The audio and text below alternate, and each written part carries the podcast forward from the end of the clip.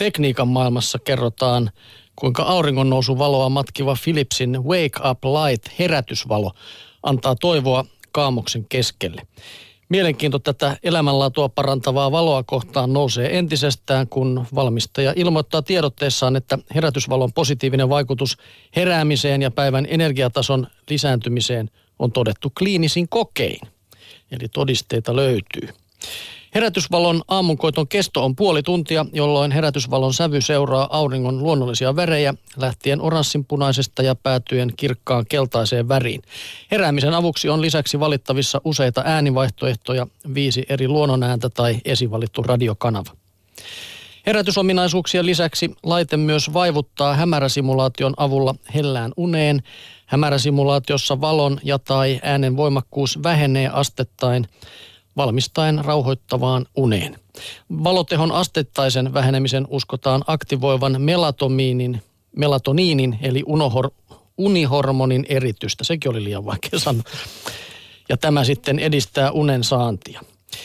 No kolmen viikon kokeellinen valohoito ei vielä saanut ihmeitä aikaan. Ehkä aamuäreys ja sängystä ylöskipuaminen on sittenkin luontainen ominaisuus, jota ei yksistään auringonvaloa simuloimalla saada kohennettua. Aamuuninen ei valon vaikutusta huomaa kuin vasta siinä vaiheessa, kun laitteen äänivarastosta valittu käki kukkuu täydellä teholla. Aamuvirkku vieruskaveri taas herää jo vähäiseen valon lisääntymiseen. Aamulla kummankin on kieltämättä mukavampi herätä valoa täynnä olevaan huoneeseen.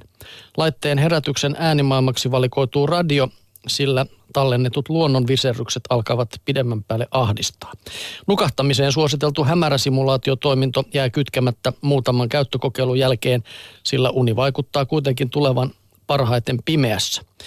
Valon vaikutus on pitkälti henkilökohtaista, samoin sarastusvalon hyödyt. Toisiin valo tehoaa, toisille sillä ei ole mitään vaikutusta.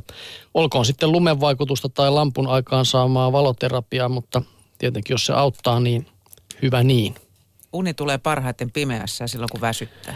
Niin, en minäkään kyllä tuollaista halusi, en, en niin kuin vähenevää ääntä tai, tai valoa. Että. Ei, mutta tänään, tänään oli aika tehokas herätys. Kahdeksanvuotias karjui omassa huoneessa äitiä ja kun äiti ei herännyt, niin alkoi hakata jollain metallijutulla patteria. No siinä heräs muutkin sitten kuin siinä äiti. heräs sitten, musta tuntuu ainakin yksi kerros ihmisiä. Että tota, en tiedä sitten, mikä, mitä tapahtuu. No siitä tulee sitten yhtiökokouksessa. Saan omista sitten. Joo. Tiedelehdessä pohditaan taas, että miksi oma kutitus ei kutita.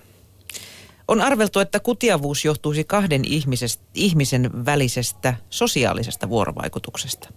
Vapaaehtoisilla tehty koe kuitenkin osoitti, että koneen kutitus tehoaa yhtä hyvin kuin toisen ihmisen. Yksi tärkeä tekijä lieneekin yllätyksellisyys. Toisen kosketusta ei voi täysin ennakoida ja siksi se synnyttää kutinarefleksin.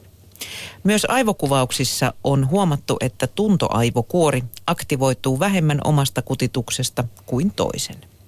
Brittiläinen kognitiivisen neurotieteen tutkija Sarah Jane Blakemore työtovereineen esittää, että pikkuaivot säätelevät tuntemusta heikentämällä itse aiheutetun liikkeen vaikutuksia tuntoaivokuoressa. Näin ne ilmeisesti auttavat keskittymään odottamattomiin ja ulkoisiin ärsykkeisiin. Näin vastasi Aalto-yliopiston neurologian dosentti Niina Fors tiedelehdessä. No tuon uskon kyllä tässä, kun nopeasti kokeili, niin ei se kyllä, siis tunteehan sen, mutta ei se sillä tavalla kutita, kun tosiaan sitä niin kuin luottaa varmaan siihen omaan, että minä nyt en kutita itseäni. Ei vaikka kuinka kainaloa ronkkii tässä, niin ei, niin. ei mitään. Se oli sitten siitä kiinni.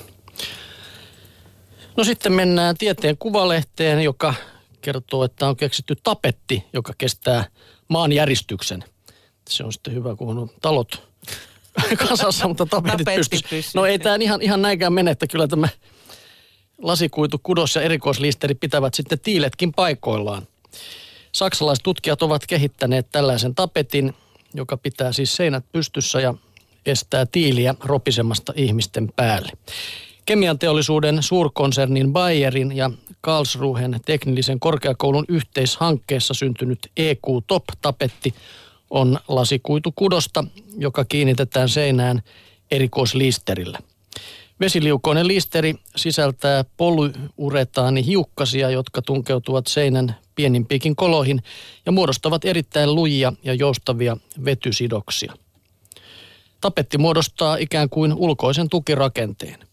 Maanjäristyksen liikeenergia jakautuu tasaisesti koko seinään ja tämä suojaa erityisesti oviaukkojen ja ikkunoiden ympäryksiä, jotka yleensä ovat ne heikoimmat kohdat. Ja tämä tapetti jakaa sitten liikeenergian seinään niin, että talo kestää yhtä Richterin asteikon astetta rajumman tärinän kuin se muuten kestäisi. Eli ei sekään nyt mitä tahansa kestä. Näin, no logiikkansa tietty tuossakin.